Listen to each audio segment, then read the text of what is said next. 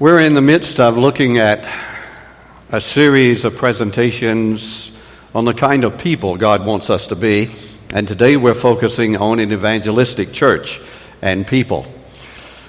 I take no pleasure in making the statement I'm about to make. Effective evangelism seems to become a lost desire in the minds and hearts of some within the Christian world today. There are many reasons that are being expressed for the lack of being an evangelistic people. There are some who would have us believe that the financial investment we have to make in evangelism just does not pay off in enough conversions and baptisms. There are some who would have us believe that the work schedule of our church members just does not allow them time to be involved in evangelism. There are some who are trying to convince us that leadership has lost its vision and vitality for evangelism. And there are even some who are trying to persuade us that there are actually some parts of the world, some communities, that are too difficult to penetrate with the gospel message, and so there's no need to even try. We would just be wasting our time. But when all the reasons are expressed, perhaps the real reason is never voice, that being this effective evangelism involves planning the work and then working the plan. May I repeat that? Effective evangelism involves planning the work and then working the plan. Just in case no one has informed you lately or reminded you, we all have a work to do. God has not called any of us, God has not chosen any of us to just sit on a pew and do nothing. You can reach people I cannot reach. I can reach people you cannot reach. We need to be a team for Jesus. And so I'll repeat effective evangelism involves planning the work and then working the plan. When I was in seminary, one of my professors shared a story that made a tremendous impact in my mind and heart regarding evangelism. He said that there was a young seminary student who graduated and was assigned to his first pastorate, and it was an aging church. They had very few young people there. And so he spent time in prayer asking for guidance for that first sermon presentation with that new congregation. And God's sweet spirit impressed him to preach on soul winning, evangelism, witnessing. As a young pastor was coming down to the close of his sermon, he looked out across the faces of that aged congregation. And he said, Brothers and sisters, I believe this church is going to crawl. There was quite a bit of silence that elapsed, and finally, one of the dear saints sitting on the back pew responded rather timidly and silently, Let it crawl, brother, let it crawl. Well, the pastor was excited that there had been some kind of response, as we talked about a few weeks ago. And so he raised the tenor of his voice and said, Brothers and sisters, I believe this church is going to walk. There was less of a time period that elapsed, and the same voice responded with equal intensity Let it walk, brother, let it walk. Well, the pastor was really feeling good. And so he said, Brothers and sisters, I believe this church is going to run. Almost immediately, the same voice responded with equal intensity Let it run, brother, let it run. Well, the pastor was really flying high about now. And so he began to wave his arms and he shouted, Brothers and sisters, I believe this church is going to fly. The person in the back stood to attention began waving arms and shouted, Let it fly, brother, let it fly. The young pastor leaned out across the pulpit, lowered his voice, and said, Brothers and sisters, it's going to take work to make this church fly. The person in the back sat down, folded arms, and mumbled, Let it crawl, brother. Let it crawl. Cute little story but probably more truth there than what some of us would like to admit.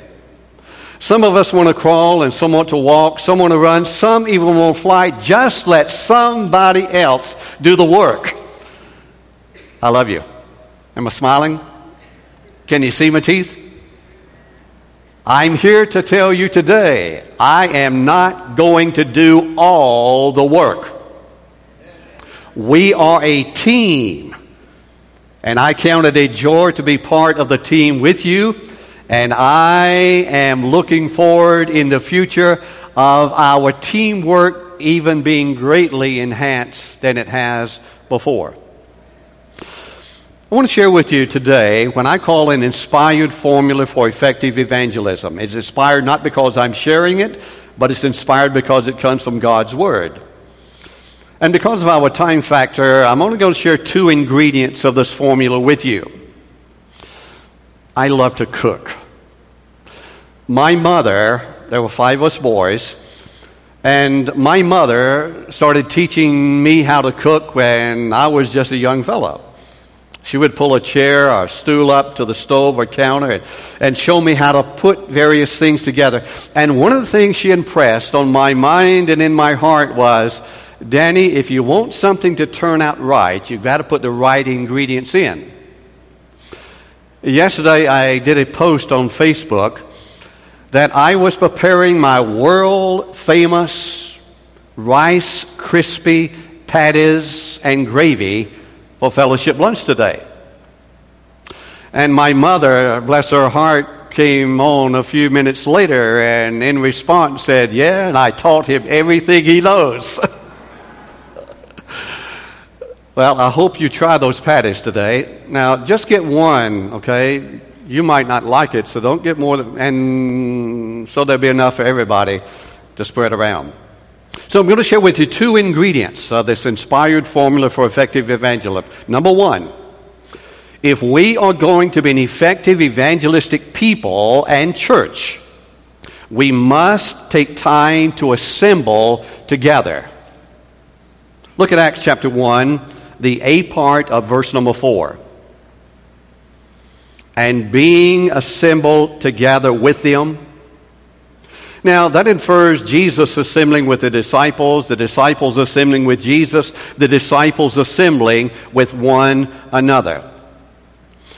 It was very interesting for me to discover a number of years ago when I was doing an exegetical treatise on this verse that that phrase assemble together literally means to salt, S A L T, to salt with. And I started thinking about several statements Jesus made concerning salt in the context of soul winning, witnessing, evangelism. And I want to share two of those passages with you. First, in the book of Matthew, chapter 5, that first presentation we call the Sermon on the Mount, Matthew 5 and verse 13. From the gracious lips of our Savior, we hear, talking to those disciples then and, and we disciples today, you are the salt of the earth. But if the salt have lost its savor, wherewith shall it be salted? It is thenceforth good for nothing but to be cast out and to be trodden under foot of men. Now, the question we need to ask is this What's the context of this verse? I was taught in that Pentecostal Bible college and seminary that I attended that any text taken out of context is a pretext. So we need to look at every text in its context. So what's the context of Matthew 5:13? Look at verse number 14. You are the light of the world. Have you ever looked at yourself in the mirror and said to yourself, Self, I am the light of this world? Can you imagine what kind of church we would have and what kind of community, what kind of nation, what kind of world we would have if we all would see ourselves as God sees our potential? So Jesus said, You're the light of the world. A city is set on a hill cannot be hid. Verse 15. Neither do men light a candle and put it under a bushel, but on a candlestick, and it giveth light unto all that are in the house. Verse 16. Let your light so shine before men that they may see your good works and glorify your Father which is in heaven. So, what's the context of verse number 13, Matthew 5?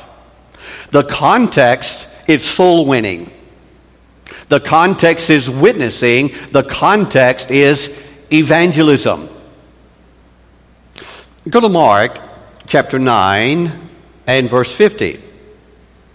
Again, Jesus is talking to that generation, and, and the Holy Spirit is saying to ours, Salt is good. But if the salt have lost its saltness, wherewith will you season it? Have salt in yourselves, and underscore this next phrase have peace one with another. Now hold on to that because that deals with a second ingredient we're going to look at in just a few minutes. Now, from these two passages, Matthew and Mark, I want to share with you several valuable lessons about salt in the context of assembling together if we're going to be an effective evangelistic people. Number one, Jesus said salt is good. Now, we know that salt has a lot of good uses, don't we? I like a little salt on some of my food. Some of you cannot eat salt. Some of you have to use salt substitute. Some of you can't even use that. I like salt so much that I even put it on my watermelon and my cantaloupe and my oranges and my apple. I mean, I just take Jesus at his word. Salt is good for me in moderation. Salt has a lot of good qualities. In some parts of the world, people use salt to melt ice. Salt also has a preserving quality. Have you ever heard of some of the old timers talking about salting down the game of the kill? Now, why did they do that? It was before the days of refrigeration, so they salted it down so as to delay spoilage and avoid spoilage. Now, listen to me very carefully. So it is with assembling together. One of the fastest ways to become spoiled in our relationship with Heavenly Father and in our relationship with one another is just start playing hooky from church if we are physically able to be at church. Now, there are legitimate reasons why we cannot assemble together. But, my brothers and sisters, if we do not have a legitimate reason and we stay away one time without a legitimate reason, it's easy to stay away a second time and a third time, and a pattern is developed. And we will begin to spoil in the nostrils of Heavenly Father and in our relationships with one another. Second lesson Jesus said nothing will take the place of salt when it loses its saltness. In fact, he asked this question Wherewith will you season it? And so it is with our assembling together. Listen to me carefully.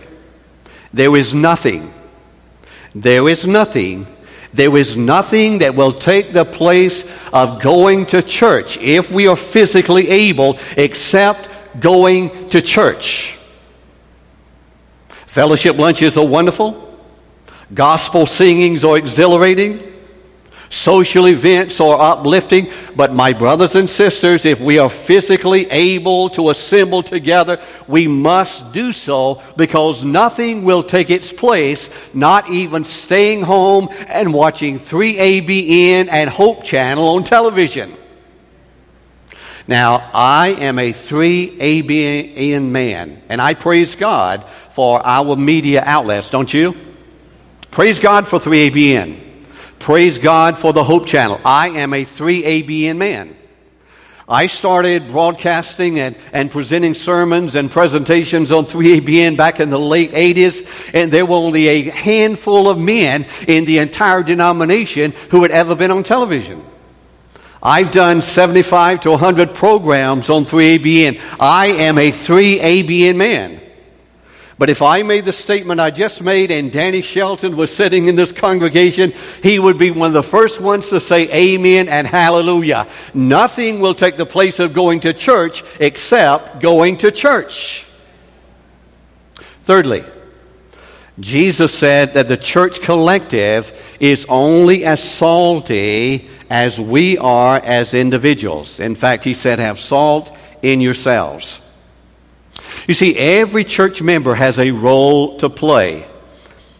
And when one member of the church family begins to malfunction in regard to church attendance, it affects the entire church body.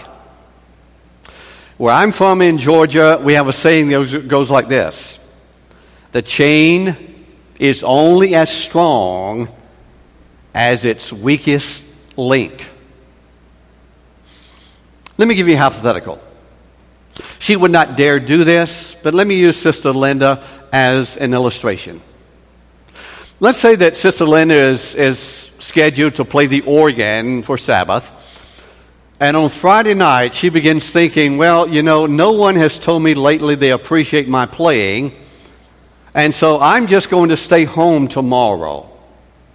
And I'm going to play here at the house for me and the Lord. And she makes no provision for anyone to be on the musical instruments. And we show up looking forward to a nice, rousing song service, and there's no one to play. Well, who's going to suffer? Well, she's going to suffer. But doesn't the entire body suffer? My brothers and sisters, church attendance is important.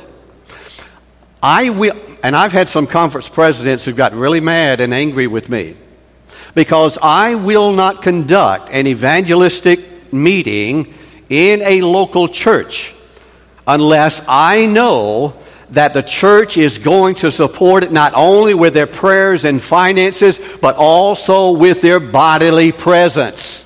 Are you listening to me?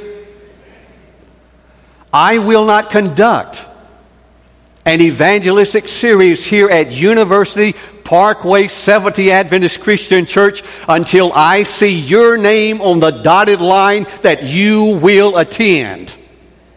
Not being critical and not being negative, but let me just remind us of how most of our evangelistic meetings start, go. We start on Friday night because we know we're going to get a good crowd on Friday night. I mean, our church family can't go anywhere else. They can't go to Pizza Hut. Okay, sundown's already taken place. So, Friday night opens and we have a good crowd. The home folk are there and we have some of these visitors. On the way home, some of the home folk begin to think, well, you know, I've heard that before. And so the second night, some of them decide to stay home. These visitors come back and they see these empty seats and they begin wondering, I wonder where some of the people were that were here last night. On the way home, some more of the good church folk begin thinking, well, you know, I've heard these messages so many times I probably could give them myself. And the next night, more of them stay home. Visitors show up. They see these empty pews and chairs and they say to themselves, well, maybe this is not as special as it was advertised to be. And our attendance starts going south. Amen or ouch. If we are going to be an effective evangelistic people and church, we must assemble together. Question Am I still smiling? How can we expect people to come to the church that we claim to be ours if we are not willing to be there ourselves? I am so thrilled with our Wednesday evening prayer. We had almost 40 people here Wednesday night. it just keeps getting bigger and better and more sweeter. Assembling together is important. And my Bible says the closer we draw to the coming of Jesus, the more we should be assembling together as we see that day approaching. Second ingredient if we are going to be an effective evangelistic church, not only must we assemble, but there must be unity. Acts chapter 1, verse 14, Acts chapter 2, and verse 1 talks about the disciples being in one accord. Now, listen to me carefully. Assembling with Jesus and one another will promote unity. And there will never, there will never, there will never be effective evangelism until we come together in unity. The next time you read the opening chapters of the book of Acts, I want you to pay particular attention to their attitude and their, the dramatic contrast in their spiritual relationship with one another as compared to just a few days before. Let me give you one illustration Luke chapter 22. Luke 22 and verse number 24. And I believe with all of my mind and all of my heart that it pained Dr. Luke to write these words. And there was also a what? A strife among them. Now, who's the them? The disciples. And as if someone is about to ask, well, Dr. Luke, why was there strife among the disciples? He penned with great remorse, and there was also a strife among them, which of them should be accounted the greatest? Now, do you know the context and the setting of this verse? If you will read the preceding verses in this chapter, you will discover they have just been introduced to communion. They have just observed foot washing. And coming out of these holy ordinances of foot washing and communion, there was strife among the disciples as to which of them should be the greatest. Next week, we will be observing here at University Parkway Seventh Adventist Christian Church the ordinances of foot washing and communion. And I am believing and accepting by faith that as Exodus made from these ordinances, there will not be any strife among the brothers and sisters of Jesus and the brothers and sisters of one another. It would do us well as members of the family of God to read often John chapter 17. Now, because of the time factor, we don't have an opportunity to look at the many principles here. But I want to begin reading in John 17 and verse 20. Jesus is about to go to the cross.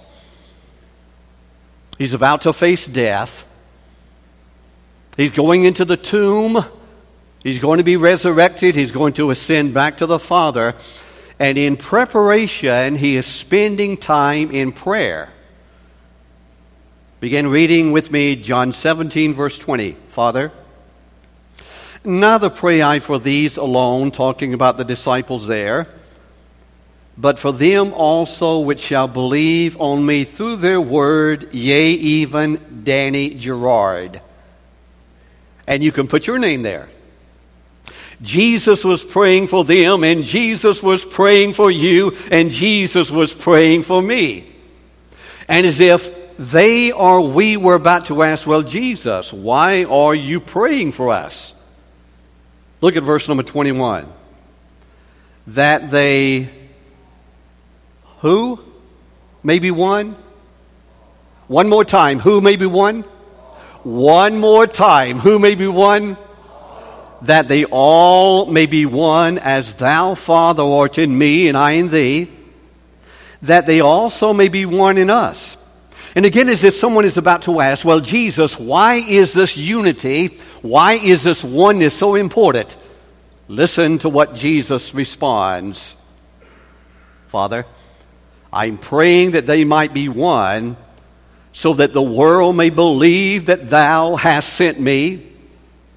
My brothers and sisters, do we understand in our minds and hearts that the world is never going to believe that God sent Jesus, his only begotten Son, into the world as long as they see us in a strifeful, ununited condition?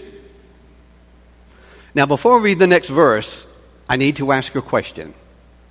Why has God given you and why has God given me his glory? Why? Has God given us his glory so that we can protrude our lapels like little banny roosters and march around the barnyard? Has God given us His glory so that we can brag and boast about who we are? Is that why God's given us His glory? Look at it. Verse number 22. Father, and the glory which thou gavest me, I have given them. Why did Jesus give them the glory and why has Jesus given us the glory? Look at it. That they may be one even as we are one. Now, let me ask you a question. If we are not one, what is that a strong indication of? That's right. We do not have the glory of God. Now, that's not Pastor Dan talking, so don't get upset with me. If you're going to get upset with anyone, get upset with Pastor Jesus. And I don't think you want to go there, do you? Jesus said He's given us His glory that we might be one. Then, verse 23 Father, I in them and thou in me, that they may be made perfect in one, and that the world may know that thou hast sent me, and that the world may not only know that you have sent me, but also that the world may know that you have loved them as thou hast loved me. So, my brothers and sisters, why is unity in the church so expedient? So that the world might know and understand that God so loved the world that he sent his only begotten Son. And so the question we need to ask ourselves is this How is the world going to believe a testimony about a loving Heavenly Father if those of us who claim to be children of this loving Heavenly Father are not able to settle family disputes and we're always hanging our dirty laundry out on the clotheslines of the community so that the entire world can see it. The world is never going to believe that God loves the world until the world sees you and me operating in love. Several years ago, I, I went to a revival meeting, and when I, I was staying with the pastor and his family, and when I arrived, he came out and we started unloading my things to take inside. And he looked at me and he said, Dan, I hate to tell you this, but this church is divided. And I smiled as I have a tendency to do, and I said, That's all right. That's what revival is all about. And he said, No, Dan, you don't understand. He said, This church is so divided we cannot even have potlucks anymore. Now, whenever anybody tells me that a Seventh day Adventist Christian church cannot have potlucks, I get a little concerned. And so he asked, Would you like to know why we cannot have potlucks anymore and, and there's such a division in this church? And I opened my mouth to say, No, I really don't need to hear it. But before I could get it out, he told me anyway. He said, This church is divided over eggs. And I looked at him and I asked, What did you say? He said, You heard me right. He said, This church is divided over eggs. I said, Let me understand. Let me make sure I understand what you're saying. Are you standing there telling me that a little bitty oval egg has caused such division in this church that you cannot even have fellowship lunches, potlucks anymore? He said, That's right. He said, We have some good saints that think it's all right to eat eggs. We have other good saints, dear saints, that believe it is a cardinal sin to eat eggs. And so perchance someone will bring a casserole or another dish to potluck, fellowship lunch with eggs in it. We just decided not to have potlucks anymore. I hit my knees and I started praying. At that time, my revivals were going from Sabbath morning to the following Saturday evening. We had 10 sessions at that time.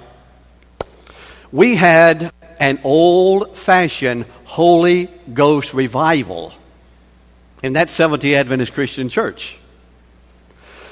On a Thursday evening, one of the dear saints stood up after I finished my presentation and she said, Pastor, I've got a suggestion.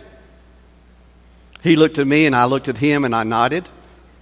She said, Pastor, I suggest we have a potluck this Sabbath. And a lot of people said, Amen. Well, Sabbath, after we had the worship service, we went downstairs to the fellowship hall. And being the guest, first fellowship lunch I'd had in a long time, I was at the head of the table. And I looked down that long row of tables past the salads, past the entrees, past the desserts, past the drinks, and what did my eyes behold? Not one, not two, but three platters of deviled eggs. And everybody's looking at me. So I picked up my plate and fork and I walked past the salads, I walked past the entrees, I walked past the desserts, I walked past the drinks. I got an egg from this platter, an egg from the second platter, an egg from the third platter. I looked up, and without any prompting, they said in chorus as one body one of my favorite words Hallelujah! my brothers and sisters, it's time we get over some stuff. Now, listen to me carefully. If God tells you not to eat an egg, don't you dare eat an egg. Okay? But you have no right to condemn someone who may not be in that position yet. Okay? If you eat eggs, you have no right to condemn someone who does not eat eggs. I mean, the devil is just laughing at some of the things that we have allowed to divide us. I didn't tell him I was going to do this. Brother Whiff, would you come up here, please? I don't think this would embarrass him. I don't think anything would embarrass this man. I love him. Oh, I, he is a dear brother in the Lord. My little granny used to teach us songs when I was a little boy growing up. Again, we didn't practice this. He didn't know we were going to do it.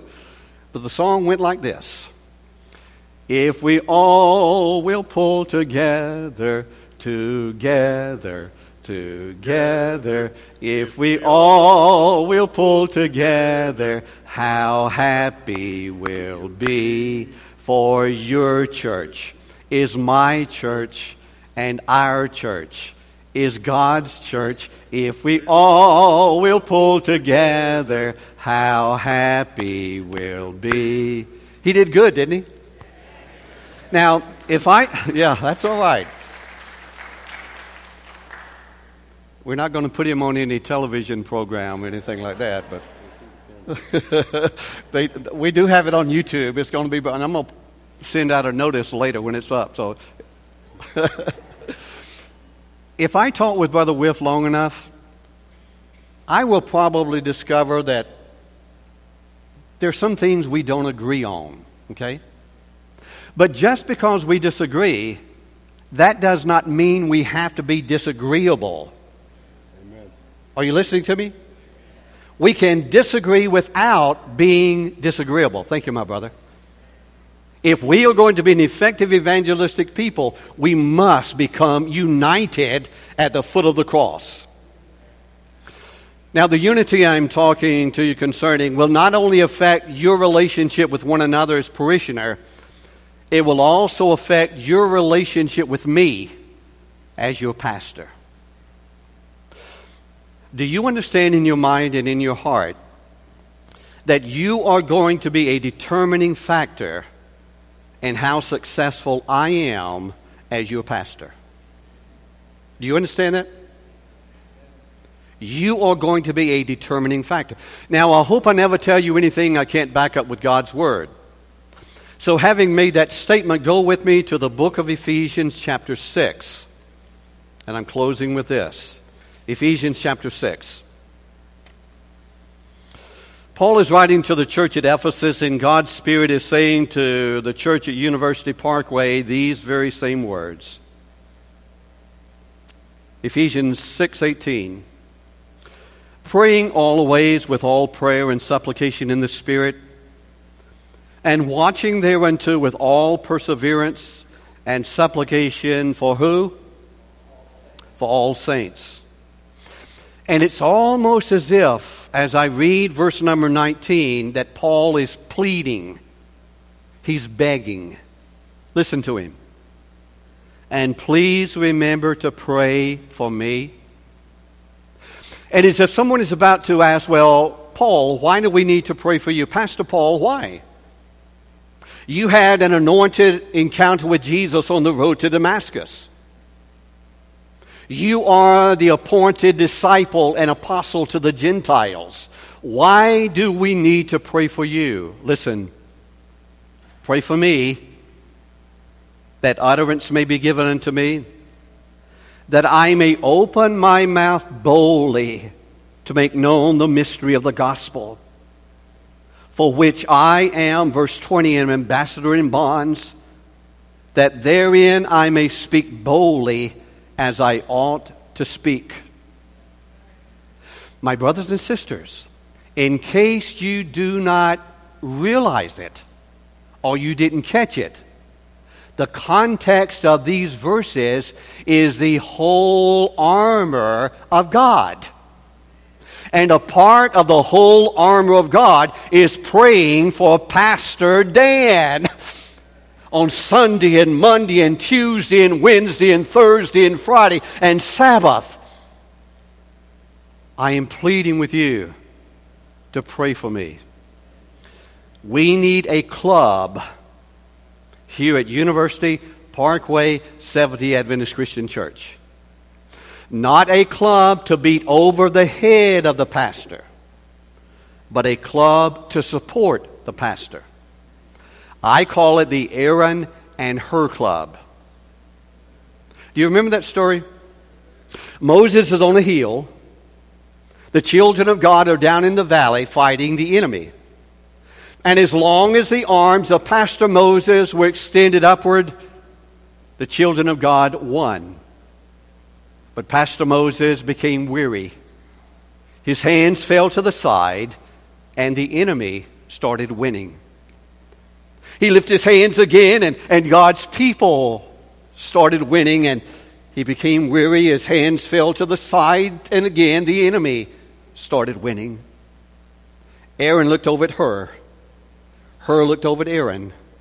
One got on one side, and one got on the other and they lifted the hands of Pastor Moses until the victory complete was won. Are you willing to be a part of that united team and club with me? I believe you are. When I know people are praying for me, it's like saying sick 'em to a flea on a fat hound dog.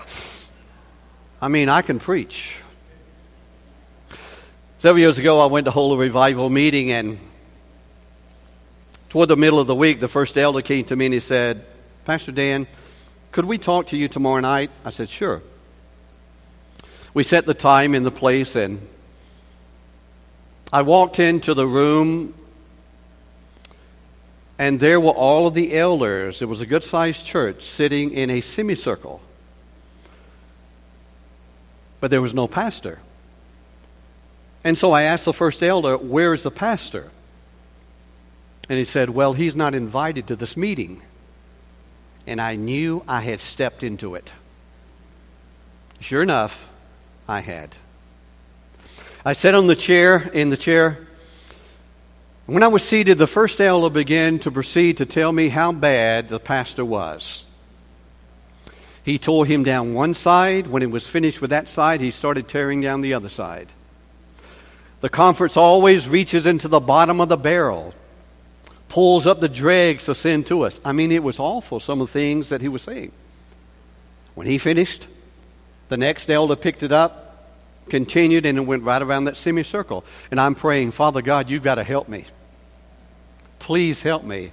Give me wisdom to know how to deal with this. And so when the last elder finished, I started laughing. And uh, one of the elders said, Pastor Dan, why are you laughing? He said, What we have shared with you is serious. And when he said that, I really cracked up. When I gained my composure, I looked every one of those elders right in the eye, went around that semicircle. And I said, Brethren, don't you understand how special this church must be? And one of the elders said, Pastor Dan, I've understood everything you've said so far this week, but you're going to have to make yourself plain. And I did. I said, Brethren, don't you understand how special this church must be?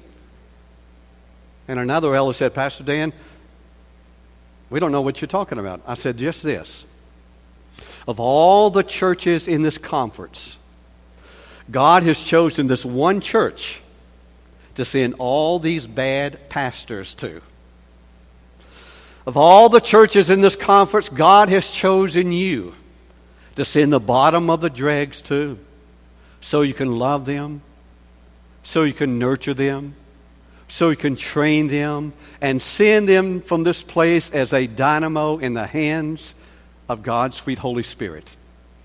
Brethren, don't you understand how special this church must be? I had prayer and walked out of the room. There was a two hour time difference between there and where we were living in North Carolina. Late one night, my telephone rang, and the voice on the other end was that of the first elder. And I could tell he was happy. He said, Pastor Dan, I know it's late where you are, but I just wanted to call and let you know our pastor's getting better and better and better. My brothers and sisters, it is time we come together, assemble together, and become united because Jesus is coming. And we want, as a church, to have many to present on that day as an appreciation for our privilege to be an evangelistic people. Father God, I pray to you in the name of the greatest evangelist of all, your Son and our Savior Jesus Christ. And Father, I am praying that you will awaken in each of our minds, in each of our hearts, the simple message that I've shared. Father, I am asking that you will revive us in the areas of these two ingredients so that when Jesus comes in the clouds of glory and we land on the other side, we can hear you say, Well done, my good and faithful servant. And so, Father, we are making a fresh dedication as individuals and as a church collective to be the evangelistic tool for the cause of heaven. This prayer we pray and praises for victories we give again in the name of Jesus, the greatest evangelist of all. And all God's children said, Amen.